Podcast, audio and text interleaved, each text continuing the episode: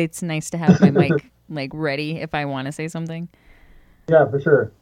Oh. And for the baby. Right, if she wants to say something, Yeah, by all means. yeah. She says amazing things. Mostly crying though. Mostly crying. She's only two months old, so Is it?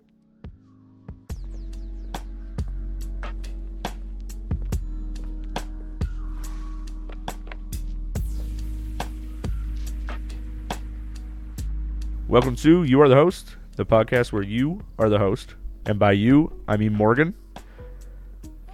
Morgan, how are you doing? I'm doing great. It's a it's a beautiful day here, and uh, and I'm excited to get started.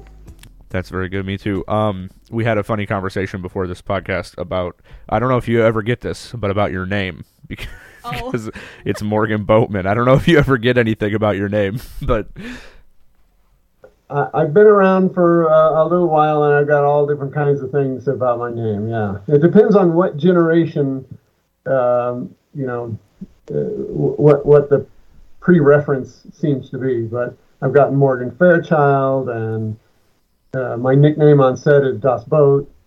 oh, So Daspo. That's a good a one actually. I like that. right. Yeah. So, um, yeah, no, because uh, Emily has a friend named Larry Lake, and uh, oh I always. I always say that he has a fake name, and I've never met real the guy. person. He's a real person. I've never met the guy, so I thought, and and what does he do? Works on a marina or something like Uh, that. he does something with boats. I know that. yeah, so it doesn't seem No. real. It doesn't seem real. Yeah, but I figured if we can Uh. get Larry Lake on the podcast and you, that'd be an ultimate episode. I'd like to thank Sawyer Products for sponsoring this episode. Sawyer is very well known for their water filters, which I personally use and personally love. They are also known for their picaridin, which you can spray on yourself, on your clothing, on your gear to repel bugs and ticks. Um, I also use that in the woods. They also have a line of permethrin, which you would coat your gear in, and it um, repels ticks. Um, the difference is you coat that before you, like 24 hours before you use your gear. Um, filter, their filters are very, very good, and uh, I can contest this. I've drinking muddy shit water, the Sawyer filter, and I did not get sick. So, thanks Sawyer for sponsoring this episode. If you guys would like to find out more, go in the description, There it is. click the link. Yeah, I didn't mean for the entire beginning of this to be about your name, but I just thought it was hilarious. And then Hey. you have a super close name to our cat, so Oh yeah. Our cat's name is Morgan Perman. Yeah. Uh, oh my God! Speaking it's of just which, one there he syllable off. That's hilarious. Yeah. so I thought that Yeah. was quite quite entertaining when I found that out. I was like, I can't. When you scheduled, since I didn't even know you looked at the message, and then I realized what your name was from the Calendly thing, and I was like, really? Is this a hoax? A- yeah, or a exactly. Yeah. exactly. We were like, Morgan, the cat, is just going to be on the other side of the call. Like, I Oh, Pranking us. if I'd only known, I would have had a cat picture ready for you. That would have been great. yeah, yeah. So, Morgan, uh, what did you have for us today to kick us off in terms of uh, topics? Well, let let's start with uh, an inter, a, a hypothetical, a scenario. That what if you woke up every morning and you were lost in the forest? What would be, and this leads somewhere. So, but what would be your the things that you would need to do to get unlost? Let's let's just guess, or let's just suppose that you have food and you have shelter. Or, you know, you're not you're not in in danger, but you want to get back home there's there's a, a couple things that you would like just logically have to do to find your way out of the forest. Find our way out of a forest. Yeah. Hope I never find myself in this situation. As a person who hikes regularly, I hope I don't get lost in the forest. Well, that, that's why I thought of it. It's because this the this idea that I have um, this this this enterprise that I've designed is based on getting unlost, like uh, in this case in a forest, in our example here. But it can apply to anything because there's just three steps to getting yourself um, to, to empowering yourself to get out of uh, to to to achieve something. So what would you what would you what do you have to do first? Uh, li- listen, I'm gonna answer it, but not the way you want me to. That's all right. See, what I would do is I would buy one of those uh, Garmin SOS things, and then I would just push the big button on there. That's that's exactly what we're trying to avoid. I have Hey, a let's- question. Yeah, Uh, so we're lost in the woods. Do we have a compass? yeah. You can have a compass Okay. You A- can and a have- map, I assume. You can have a map too. Okay. Um, I would see which direction the sun rose, so then I could Yeah. orient myself and know, like, figure out which direction I came from, and probably head back the way I came. Unless someone was chasing me, then I'd go the other way. No, no, no. Nothing, nothing spooky like that. I don't. That that Emily, right? Yeah. Emily, that is exactly the first thing you have to do. When you wake up, you have to decide on a direction. And that, if you think about it, for any solving any problem, the first thing you have to do is decide on a direction. Whether it's right or wrong, it doesn't it doesn't matter. Mm-hmm. So that's perfect. You find a direction. And you you commit to it. So I answered correctly. Am I going to get out of the Well- woods alive? I think that just he's you're saying just just go in a way.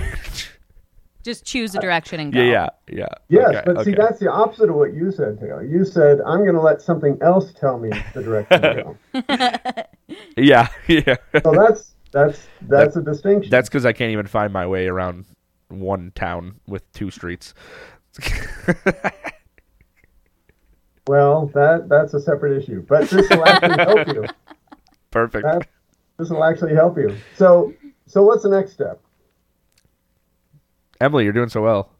Um, okay, so I'd figure out yeah, I'd figure out which direction I'm headed and then uh, I guess I don't know. I'd probably like I'd probably plan out my day and like see um if I have like if it's if I know it's wintertime for instance, like I'm only to have nine hours of daylight. So I'm like, okay, well, I have to ration my time properly so that I can get as far as I can without having to like recoup myself and like rest, uh, fuel, and then start again.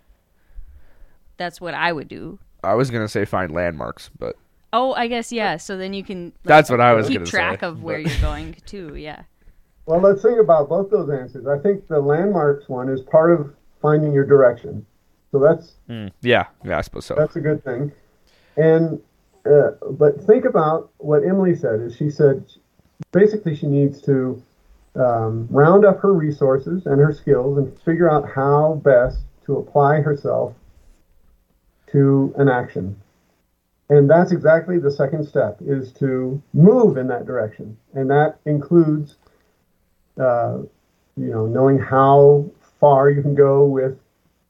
You mentioned daylight. Right. How much time do I have and how much energy do I have? Exactly. And so the next step is to move in that direction. And and as as close as those seem, those are actually very distinctive. Those are two different steps because a lot of people have uh, ideas about, oh well, I want to do this and I want to do that and I want to make a movie or I want to paint a painting. But do they move toward that? That's the question, and that's what you just figured out is that you uh, you let's say assess your skills and resources and you make a plan to move toward that and you move toward it now there's one other step that will get you to uh, get you out of the forest I just keep moving. oh my god you're a natural that's exactly right now you just have to implement all these in your real life. Um, well, I have a baby, so I can't actually do all of that.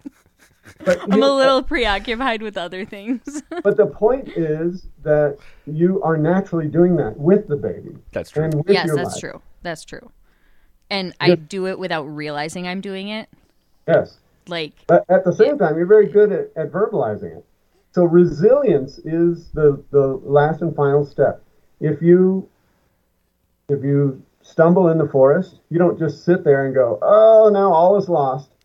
You get up and you keep on going. I mean, I might sulk for a minute, Like if That's I stub my toe really hard, which I've done, Absolutely. I've done it so bad that like I break half my toenail off. I've done it several times because I'm just a klutz, and I will sit back, there and sulk. toenail's black and it falls off. Yeah, I know that's part of resilience, though, isn't it? That you you you you, you have to be responsive to your to your body. Like if you went as far as breaking a breaking your leg, you'd have to respond to that. yes, I'm not saying to keep going uh, to your detriment, but you have to keep going. So those are the three steps, and that's what I call the three hungers. Those are the three things you have to do in life to to to get what you want out of life.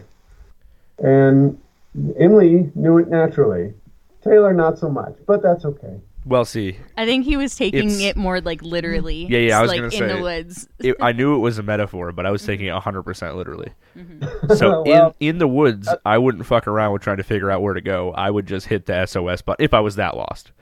I've never been that lost, and I don't even actually own one of those things. So This came to me when I was actually that lost, and I didn't have Oh, really? uh, uh, GPS or anything else, and I and I broke it down in my mind what I need what I need to do, and now I uh, I, I realize that it applies to everything in life, Mhm. and uh, in sort of cooperation with a lot of other experiences that I've had, uh, training in martial arts and teaching in martial arts and the GoRuck experience and just life in general, parenting also, I figured out a game to teach people how that that three step process uh, uh, can solve problems uh, and can teach you about your your little town with two roads. Yeah. you- yeah, um, I think that Emily can contest, and she's not going to be on the mic right now. I turned it down, but she can contest. Just the other day, we had this kind of question that I actually am very, very much the type of person who will pick a direction to go with my life with something I'm doing and wholeheartedly go that direction. We actually just talked about it on the last episode.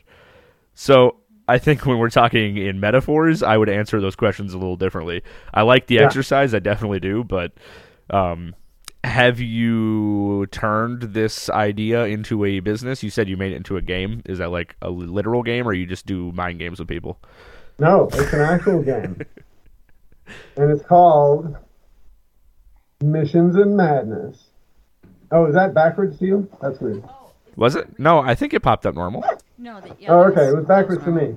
Because it's a Um, selfie can you turn me cam for back up? I guess. Yep, you're up. Oh, okay. Um, that's an actual game. Like, Yeah, look at urban operations. Look at that. That's cool. And so, Oh. That is popping up normal, by the way. So oh, good. yeah. So there's all the procedures to go through.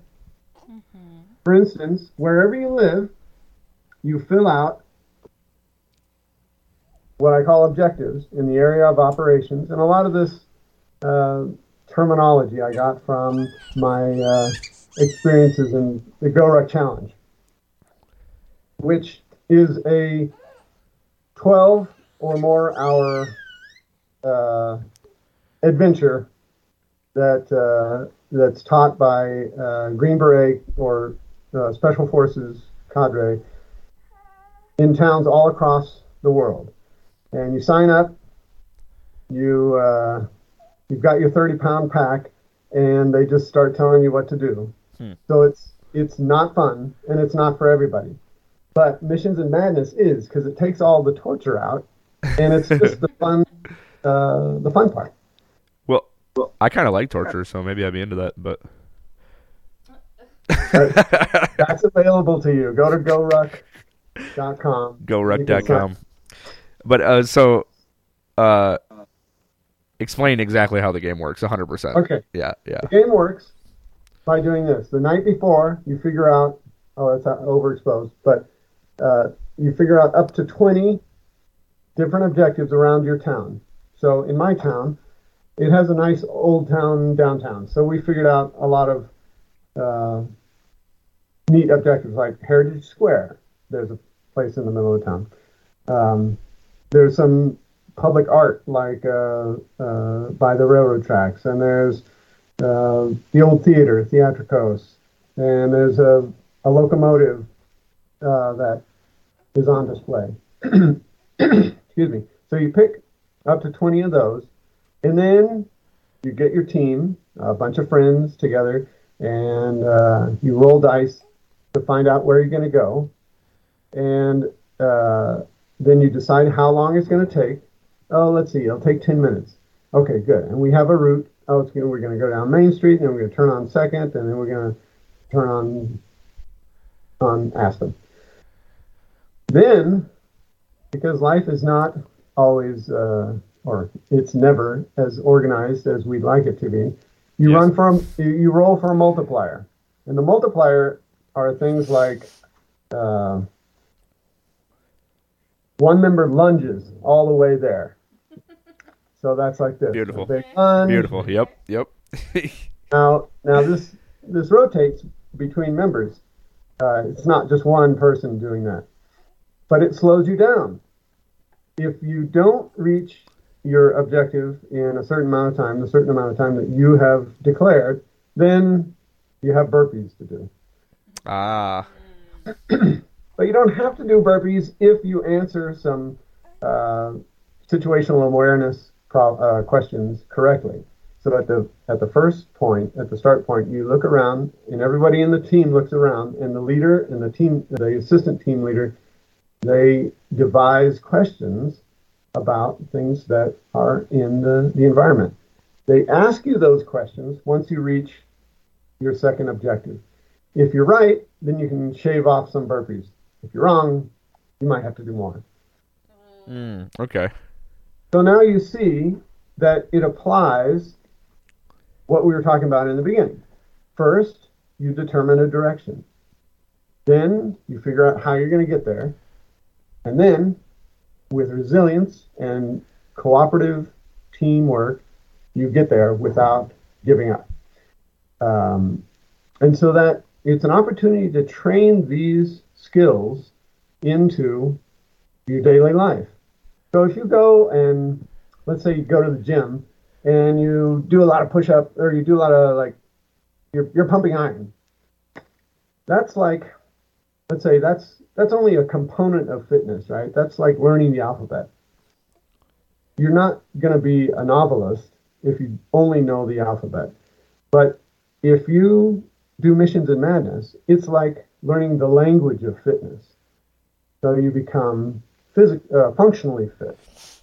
We have some push-ups. We have some um, the madness part, which is you have to do uh, you know pack lifts. You might have to carry somebody, one of your teammates there. You might have to um, carry your other per- your your other team teammates' packs. And some may be heavier, some may be lighter.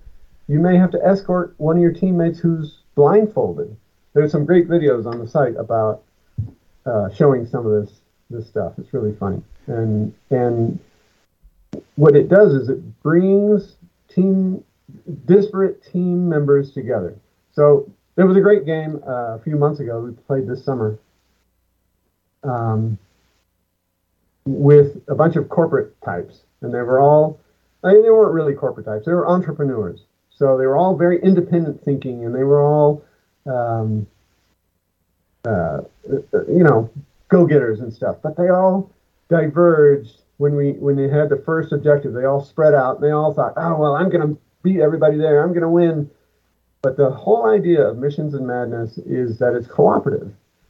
That if there's any competition, the structure of the game sort of negates that competition competitive vibe and and brings people together.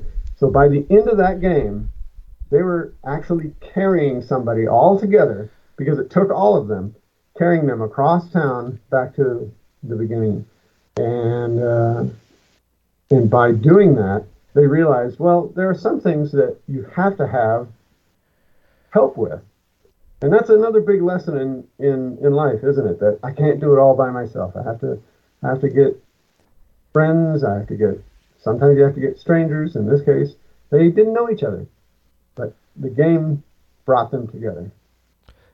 I will have to say that and just to humor humor you, I, Yeah. I would throw out the idea of of getting that game and then getting my family together and playing it Oh, because no. we would find a way to make it a competition Oh, and see? potentially ruin it. but we would find No, a way to no do it because that's if our you family. follow the rules, there's no way to compete. I That's mean, the tricky part. are you saying there's Ah, no that's way to part. do it, or are you saying we wouldn't complete it? Oh no, you'd you'd complete it. You would you would be able to play the game, but the game craftily. Yeah, okay. I think we would find a way where we would break it. Oh, let's do it. I think we should try to do that. Um, so you're, are you selling these on a mass scale? Like, is there a place Oh, people can buy this? to. I'm this close. Oh, I okay. to finish. I have to. If you're if I have to finish some illustrations and some writing in this book Okay. that goes along with it, and uh, and then we'll be ready. So hopefully first quarter next year. Oh, so close though. And so you said that you had this idea while you were on a on a hike and got lost. Is that is that what created the idea for the game, or how did you decide I'm going to make a game because a game is the best thing that fits this instead of like the option that most people go, which is let me write a book. You know. Yeah. Well, it, it has more to do with the GoRuck Challenge, and and the amazing value that the GoRuck Challenge has really for everybody. But the problem is that everybody doesn't want to do it, and not everybody can. There is a level of fitness that you you have to reach before you're able to do a GoRuck Challenge. It's physical, mental, and I'd say emotional because every every challenge that I've done, there's been people who have what we call voluntarily withdrawn. They said, I, "This is I don't want to do this anymore." But what the, the, the things the the good qualities that um, the GoRuck Challenge reveals about yourself as you're going through it, if it's a well-run one, sometimes it's not you know, sort of. Um, there, there are various ex, uh, experiences, as there is with everything. But the ones that I've uh, participated in, it it strips down all the BS from you, and um, it reveals your your deep potential, and um, and it really highlights the necessity of working together. And I think that cooperation and collaboration is really the key to uh, to solving some of these social problems and political problems that we're experiencing um, in this, and environmental problems for that matter, in this in this age. So the the competitive nature, or not nature, I think the competitive drive is what is is at the heart of pretty much any destructive uh, behavior. That sure you can win a game, but you're not going to build a society by being competitive. You're going to build a society only by being cooperative. And there aren't that many opportunities to learn cooperation. In in Missions and Madness, it gives participants an opportunity, and I've seen it over and over again. They'll come in thinking, "I'm gonna, I'm gonna, I'm gonna win this game. I'm gonna, I'm gonna, I'm gonna bend everyone's will to my will," and it just doesn't, it just doesn't work. As long as you follow the rules, every competitive person that's walked, uh, who's shown up for Missions and Madness, has instead walked away with a, a, a, a, new realization of, oh, th- I didn't win this, but we won it. We all came together, and we we only succeeded because we all came together. Well, I totally agree that we need more collaboration because it would help with a lot of things, especially small things like uh, basic relationship functions. Because you should not be competitive in a relationship; it's one of the worst things you can do, no matter if it's romantic or just a friendship.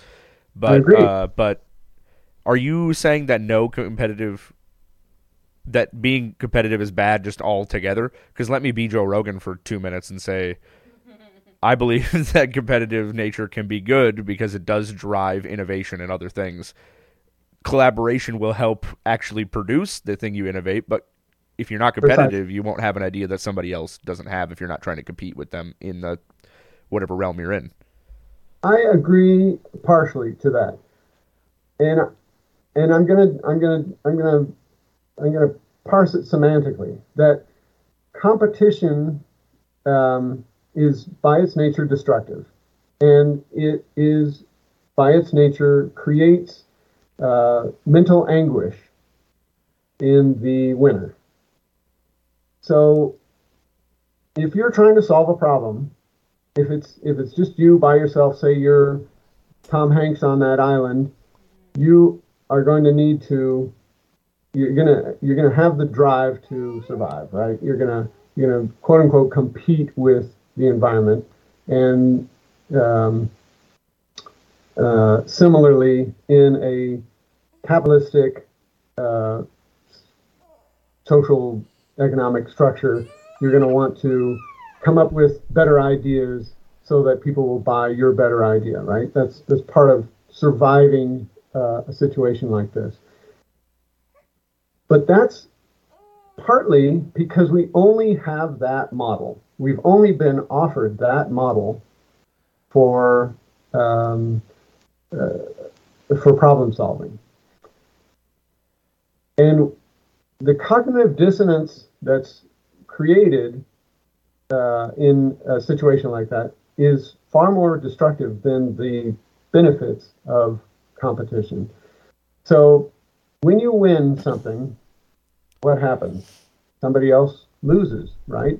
And you, it, unless you're a you know borderline sociopath, you should feel bad about that uh, that person losing, right? Well, yeah, I'll get. I don't want to. I'll let you finish. So, I'll let you finish. But, so, but what that does is it creates. I'm only good because I beat this other person. So I'm my my value is tied with other people being not as good. And, and that's a fact. Every time you win, that happens. When you win a chess game, when you win Monopoly, when you win, you know, uh, when, your product sells more than your competitors. That happens inside your brain, and that's destructive. I know, I, I recognize that uh, instead of calling it a competitive urge, let's call it an excellence urge, an urge towards excellence.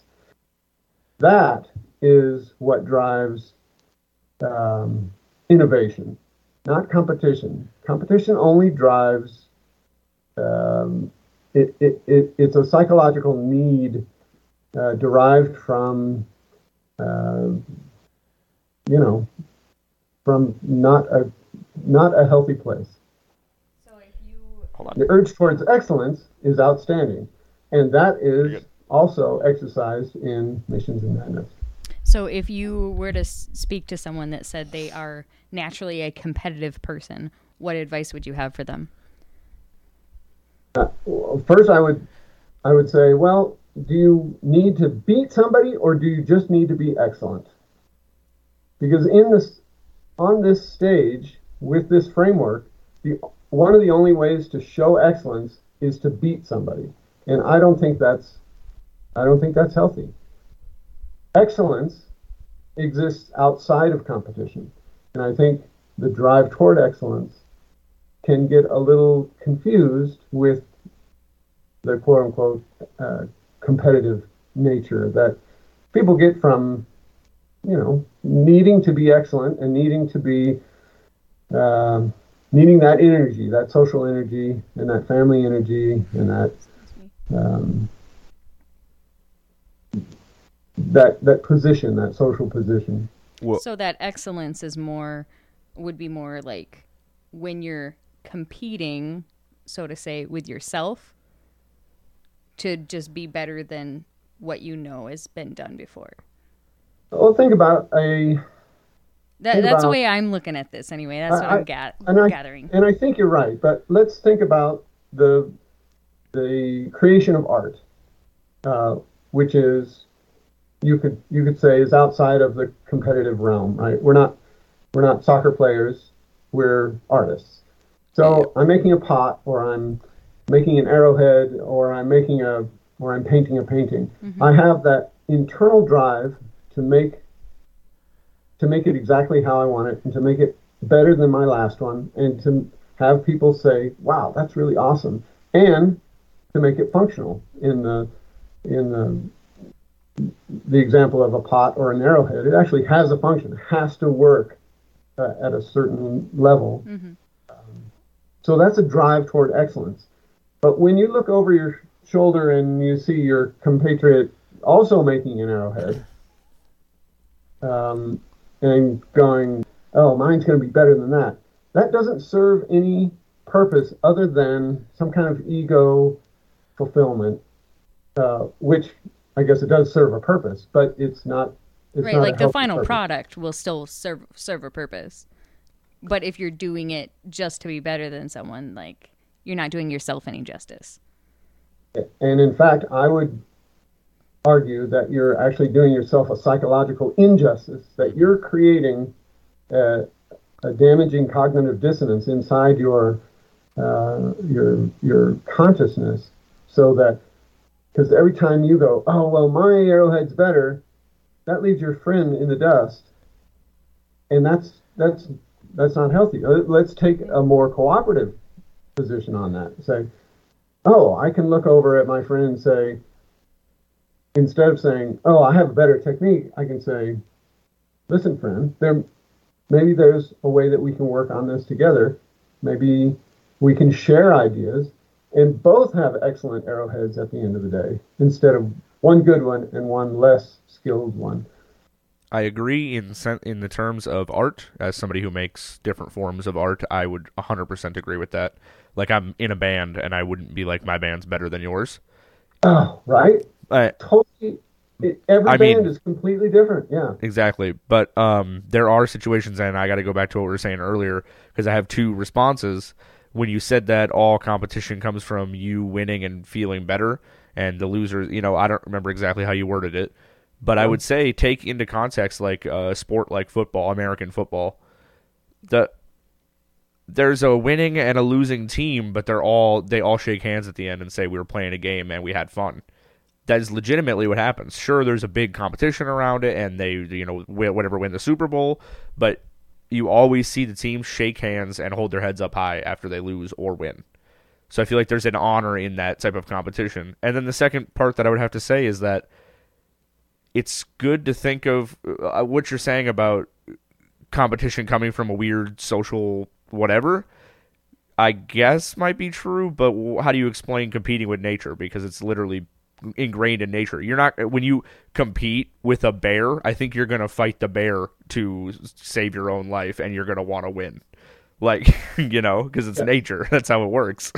Yes, and that is very concretely the origin of competition. So two bucks come together and they, you know, who's there's dominance and submissiveness, and it's it's it's a it's a the competition within and against nature is a very sexualized uh, and sexual origins where you know the males are fighting each other, the females are, you know, positioning themselves to get the best male, and there's com- competition for resources.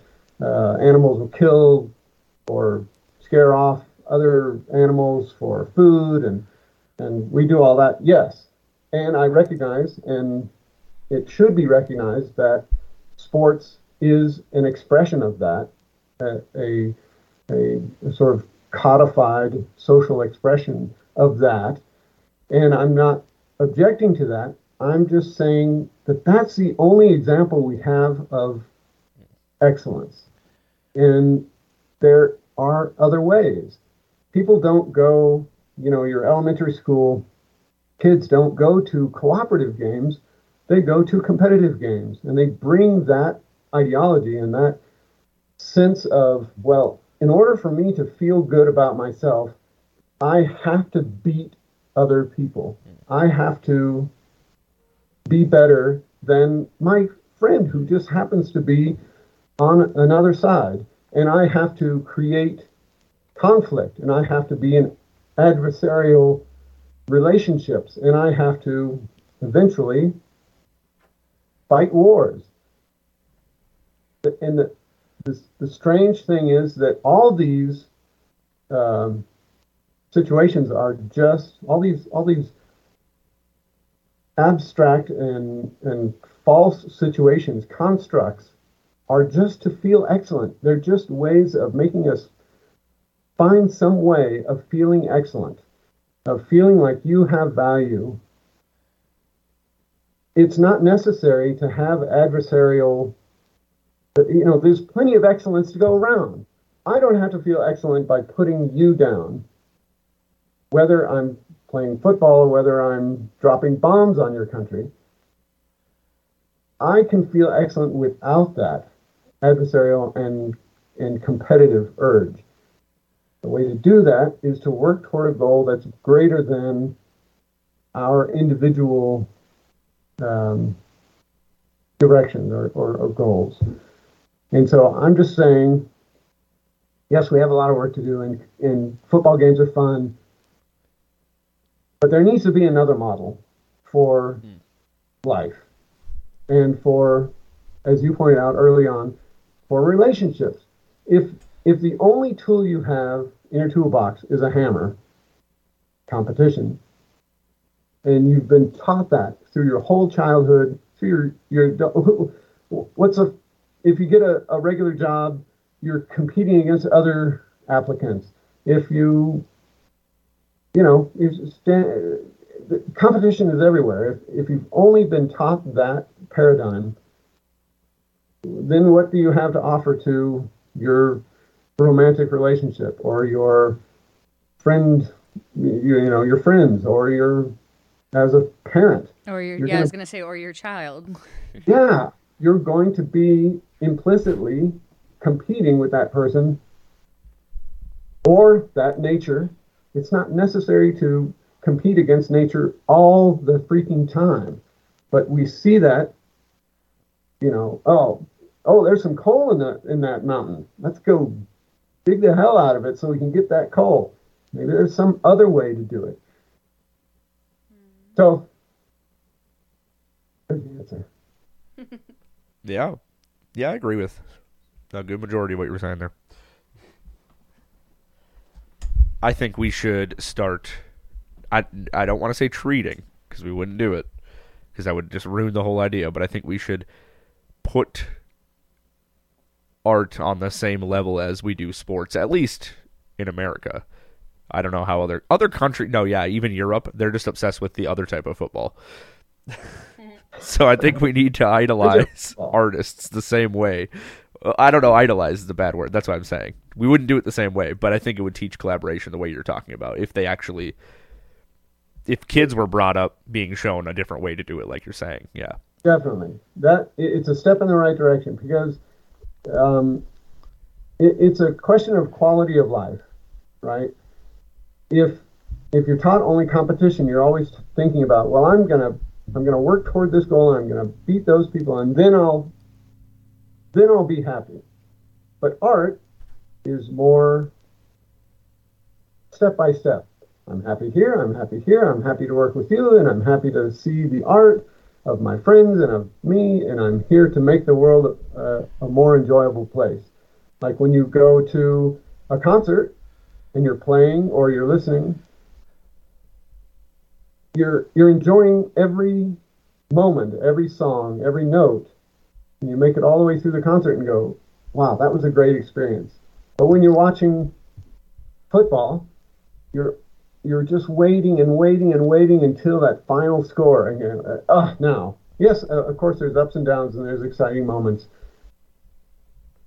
but you haven't experienced the whole thing until you have that climax at the end, where music or art, when you're walking through the gallery or when you're just walking through the forest and enjoying nature, it's it's it's swimming in the pool of enjoying your life, and that is a cooperation, a cooperative relationship with time and the environment and others, with the musicians, um, or with the the long dead painter that you're that you're enjoying that that painting from 500 years ago. I will say art and and hiking as one of the examples you gave.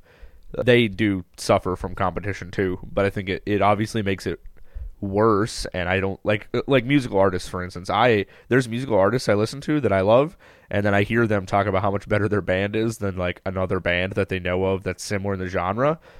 And until they and I I could even like them, like their sound, but until Yeah. they you can tell when they finally grow out of that and they start Yeah. just caring about their own music because it sounds different. And then the same thing Yeah. happens in hiking. Like somebody will hike uh, one of the long trails in, in America, one of the long trails, and then next thing you know, Oh, there's yeah. three people competing to do it the fastest. Uh, and I think Right. it takes away from the actual experience of let's be in the woods and let's be in our own minds. Well, you can turn anything into a competition. That's true. yeah, I mean, and, and that's exactly what one would hope to work toward an alternative to that because that that doesn't have anything to do with art or hiking. That has to do with what's going on in here and in here. Mhm. that i need to you know compare myself to someone else instead of just feeling the excellence of I mean, you don't have to walk you know you don't have to summit 12 14ers to be a good person. Yeah, you need to be a good person to be a good person and And- that's that's the difference between between collaborative or cooperative versus competitive yeah. And like Emily said, doesn't have to be another person. You could be competing against yourself, and it's still unhealthy. Mm-hmm. yeah oh, well that, that maybe you're that's never even good enough worse, right to live up you're like i can only be good if i'm better than myself and where does that that's like a horrible black hole of of unfillable need right Well, that's what I. Yeah, that's my thing. Right, because you'll never be better than yourself. Well, you, but you will. now, now that you're better than yourself, you've set a new high standard Yeah. for yourself. So if you're always chasing after being better than yourself, I mean, I guess it's something to say about like self motivation. Like you're That's just gonna was gonna keep going. You're just gonna keep like trying to improve your skills, whether it be like in art or in in whatever uh, motherhood. You know, it could be anything. well, There and- is progress. The difference between progress and um, I don't know, just being unfulfilled, right? Well, here's a question that I have for you then. Because I'm one of those people. I don't compete with other people very often. I am Yeah. mostly competing against myself to make sure I'm always better than myself, just like Emily said. Um, and so, I think I just lost it. lost the train of thought. No, no, no. Um, how? Because when you when you aren't, I don't know if competitive is the word to use. Like you said, self motivation. When when you're when you're not like, how can I better myself constantly? or maybe not even constantly. If you're not like that sometimes, then and you're always just like I'm okay exactly as I am, then how do you ever progress as a person or progress as a people? By that drive for excellence. So I've spent many years uh, in martial arts, um, Chinese martial arts, usually called kung fu. And the interesting thing about kung fu is that it's not actually a fighting art. It's an it's a self actualization art. Kung fu literally translated just means hard work over time. It just means you are coming here to learn skills that you can master. And I'm sure you feel that with with uh, as an inst- uh, as a musician. You hear something and go, "Oh, wow, I really want to play that lick," right? So you work, you practice. You go, "Oh, I, if it's a guitar, you get all the fingerings down, and then you add your flair to it." That's kung fu. It's not about getting the skills necessary to to, to fight. But the interesting thing about those skills is that they're very hard. And so and, and there's like a there's a a, a, a, a, proof of excellence, you might say, within them, and that's what even we're going back to football, but there's a proof of excellence within these these systems that is appealing to us. So for yourself, if you uh, you know you have this self-competitive um, urge, uh, it's it's actually a, you're just setting higher like steps of proof of excellence. Mm. And, and I don't think that's bad. That's progress. That's just self progress and self actualization. And it's, I mean, uh, I mean, everything can be destructive, right? Everything can be uh, turned into a something that degrades one's life experience. Uh, we've all seen the the obsessive weightlifters who are, for instance, only who never go on leg day. I think there's a funny meme where the guy has little skinny legs. You know, that's and he's like totally jacked on the top. Yeah, Yeah, I've yeah, seen, yeah. yeah, I've seen that before. Hikers are the opposite. Yeah, they're totally jacked legs and like never pump iron at all. dude, you've been skipping Tuesday or whatever. so that's there's always a place for imbalance. But if you're working, for instance, if you're playing Missions and Madness with a group, there's going to be a natural balance. Um, somebody's going to be really good at navigation, and somebody's going to be, you know, there's going to be the big guy who can carry somebody, and there's going to be the the somebody else who's very observant and remembers all the the situational awareness questions. I've seen it, and so everyone he has points to individual me. values. That would be you. I guess so. And everybody on the team would go, "Oh, that's so. I'm so glad Emily's here because she saved us from doing all those burpees." because that that's how the game is designed to to value everyone's skills in, equally instead of uh, you know un, unbalanced. Right, where, instead of you know, letting only those tall guys yeah. play basketball and only big guys play football, that kind of thing. right when you get those like hyper independent people playing that, they're not going to have a good experience with it because they need other people's skills. Yes, I mean, unless somehow they're good at everything.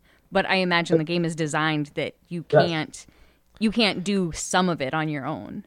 Right? You can't. Right. You, you you must rely on everybody. Okay. and and it's surprising. You would think that those sort of independent uh, people would be very frustrated, but they, I mean, maybe they don't enjoy it as much as as as they could. But it's not something that's going to solve the problems overnight. You would work at it, and if they were interested in developing those skills and that resilience, then they would play over and over, and they would they would have the whole thing is to have the opportunity to have that experience, which you know you you don't get it. You don't get it at Thanksgiving dinner with your family. You don't get it playing volleyball. You don't get it driving. Driving is like the most competitive, stressed out thing I've ever experienced these days. Yeah. Yeah. uh, I can think of one example where Ooh, where this is uh, applied, um, but then I have like a kind of a negative side of it too at the same time. okay, So like, let's hear it. I don't know if everybody here has done an escape room before, but there's definitely you come together with complete strangers, mind you, Yeah. to escape a room with different puzzles and stuff. And and usually you see this in play. Somebody has this one particular skill, so they start working on it, whether it's the puzzle or or searching or whatever it is. Right. But the negative thing about it is I've been in an escape room before with where like almost everybody was there because man they love escape rooms and they want to do it. And then Yeah. you have one or two people who are just drugged there by their family or friend and they aren't into it at all and they don't help whatsoever. And like maybe if you had one extra person you could have figured out the puzzle. So I don't know how you would combat something like that. Maybe that's because an escape room doesn't have that kind of that work that everybody has to do at the end if you fail. So maybe they're just not thinking about, well, this is no big deal. It's just an escape room. Who cares? But, right, because they're going to do the work and get me out of here, so I don't have to actually do Yeah. anything. Yeah. So maybe Yeah, that's yeah, maybe yeah. that's answering my own question. But we call that there's there's two kinds of sort of outliers uh, that don't participate, and that's the blue falcon and the gray mouse that that I've identified during uh, Missions and Madness uh, during my career. The gray mouse hangs back and just like you're describing, lets everybody else do that, uh, do all the work, and they might not even do the burpees, but you can't fix everybody.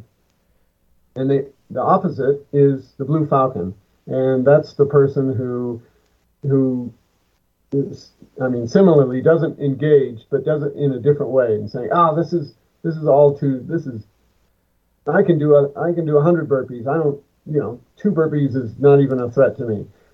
So you you yes, it, the, sometimes there's no answer to the people who don't want to get involved and who don't want to be part of it. But again, not everybody plays football and not everybody plays sports and not everybody paints paintings.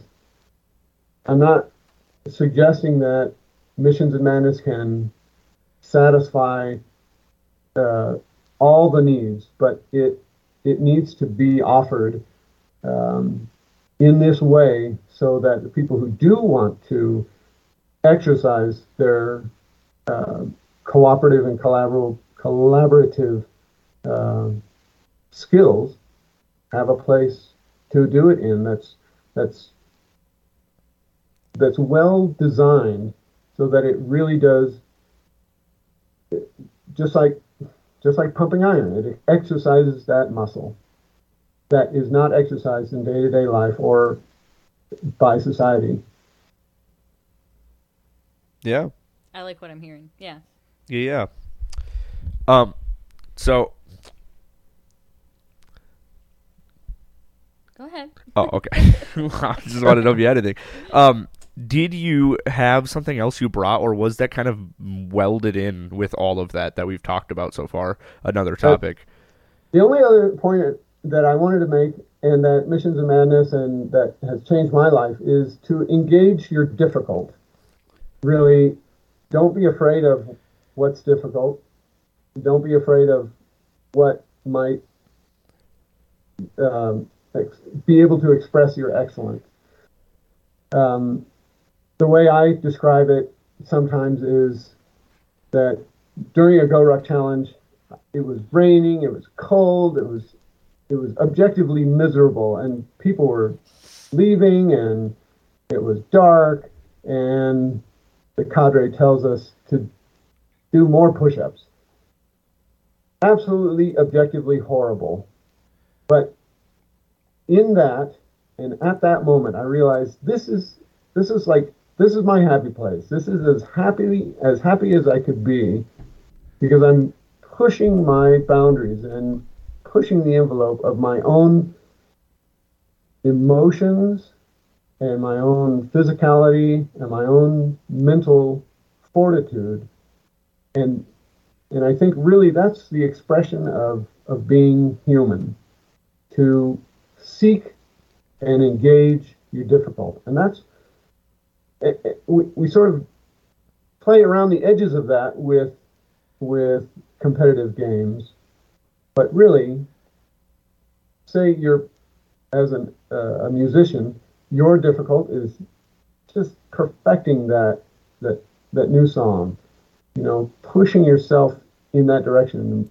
And by engaging that difficult, then you progress and you it's it's really a it's it's not a contest but it's a it's a struggle between you and something that's really hard to to attain or to to get through.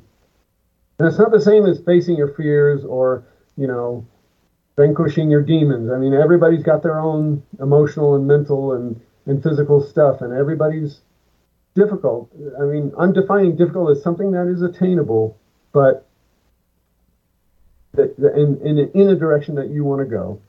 And just, I just hope that, that, that people can find their excellence through that means rather than um, comparing themselves with the performance of other people. Because everyone's different. Everyone's got their own handicaps and demons and and burdens that you can't ever assess. So it's it's really impractical and really unjust to compete against your fellow human beings. Mm-hmm. To build off of what you said, I feel like more people. I always push people in the direction of go do something, and it's going to sound weird when I say it, but go do something that's going to make you suffer because yeah. I feel like it's like it helps you so much.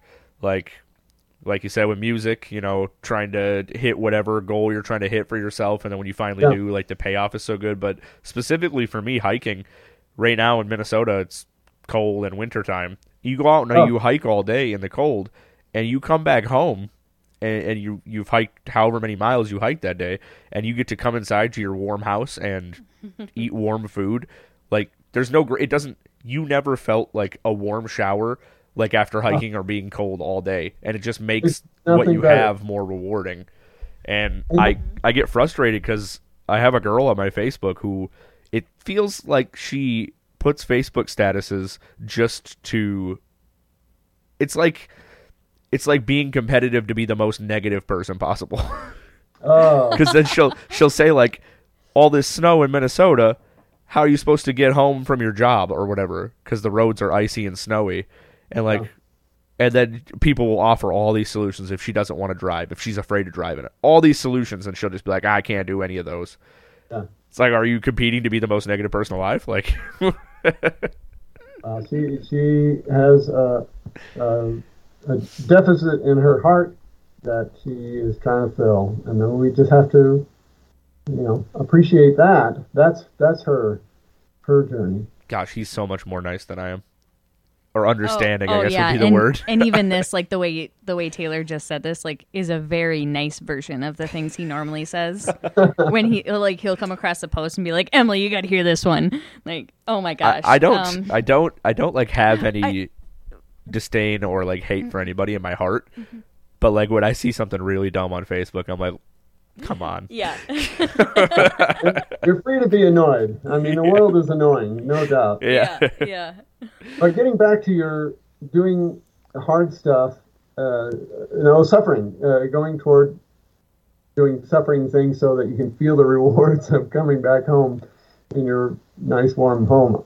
I I agree that that the comparison and contrast of of those two things makes life more um, more uh, uh, colorful, you might say, or more you know enjoyable. If you're just living a monotonous uh, uh life, and that's what people complain about, right? Oh, I go to the office every day, and uh, and, and that's what they're experiencing. There's no contrast.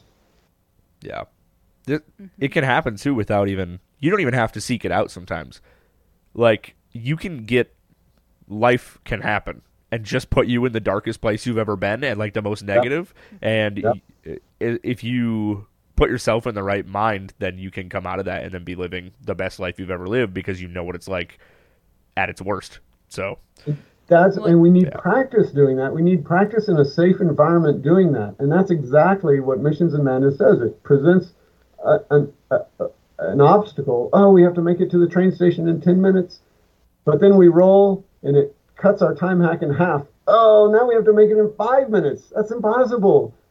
But then we get together and we do it. So that's the that's that's a surrogate for life saying, mm-hmm. you know, no, this is going to suck today instead. But you make it through, and then you are victorious at the end, and that, that's a it's it's a it's a it's an opportunity to flex those muscles instead of just giving up and saying, oh, today sucks.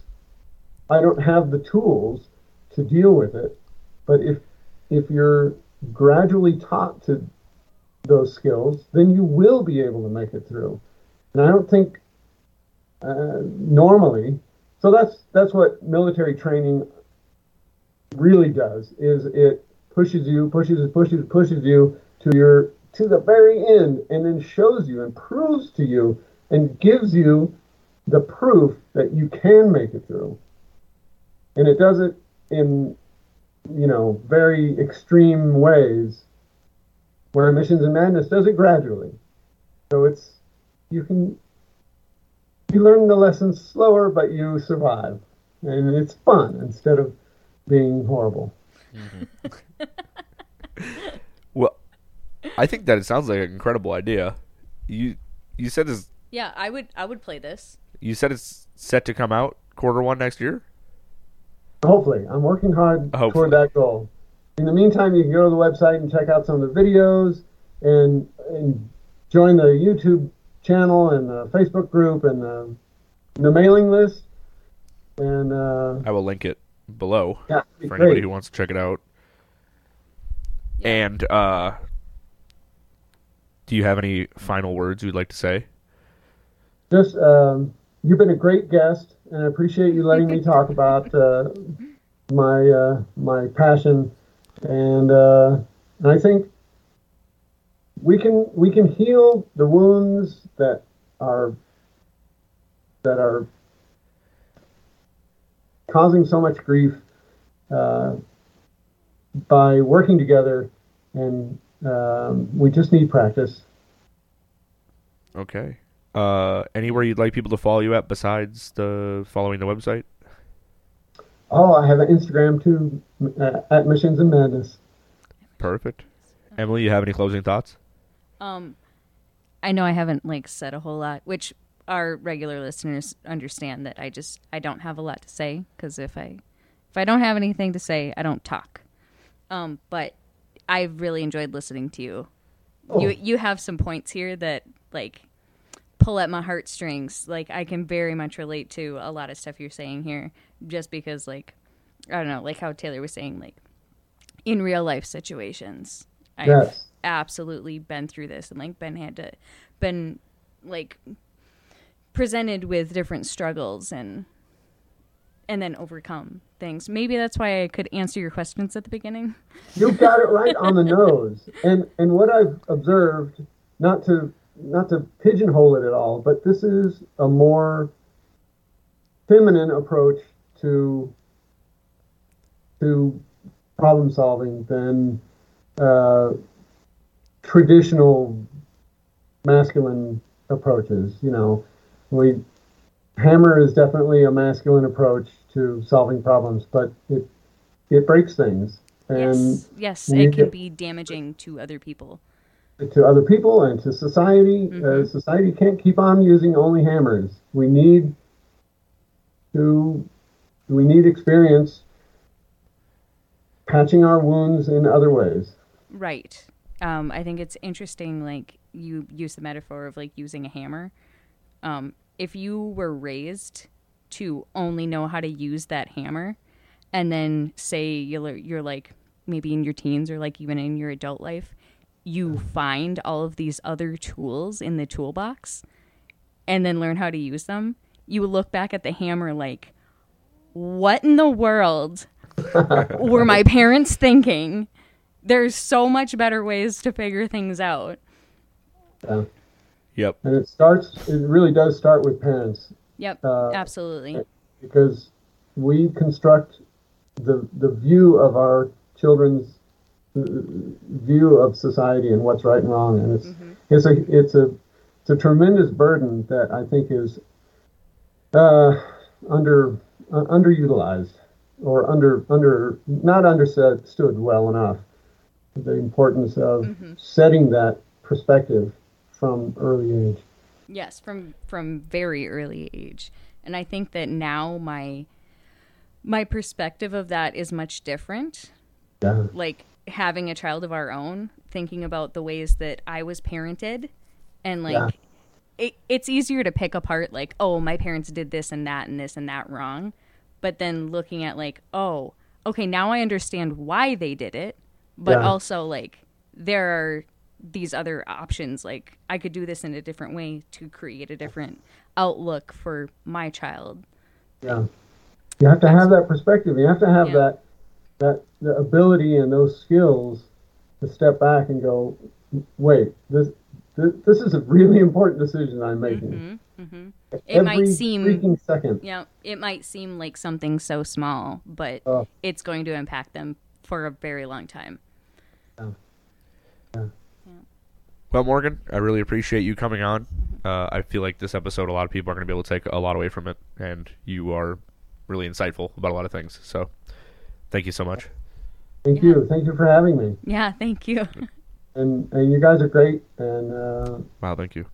High honors. no, I, I like the format, and I think it's super fun. And I, I hope it didn't sound like a commercial. I, I just I, I have a lot of lot of it, it it it incorporates a lot of you know what's very important to me, and so it always comes back to that.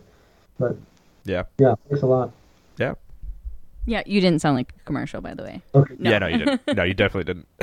No, it's a good time. But We- also, if you did, fun. I would understand because that's what a social platform is for. So, yeah, I don't yeah, know. I I mean, think we're just talking. I feel like a lot of there's a, there's a, a few people I've gotten on here who are like who just want some promotion, but like also we're not that big, so I don't know what kind of promotion they're thinking they're gonna get. Really, to be honest, right. We're pretty much just having a good time. you could claim, yeah, it could be a commercial all at once, but you're not gonna get that many viewers in your commercial, so it's not.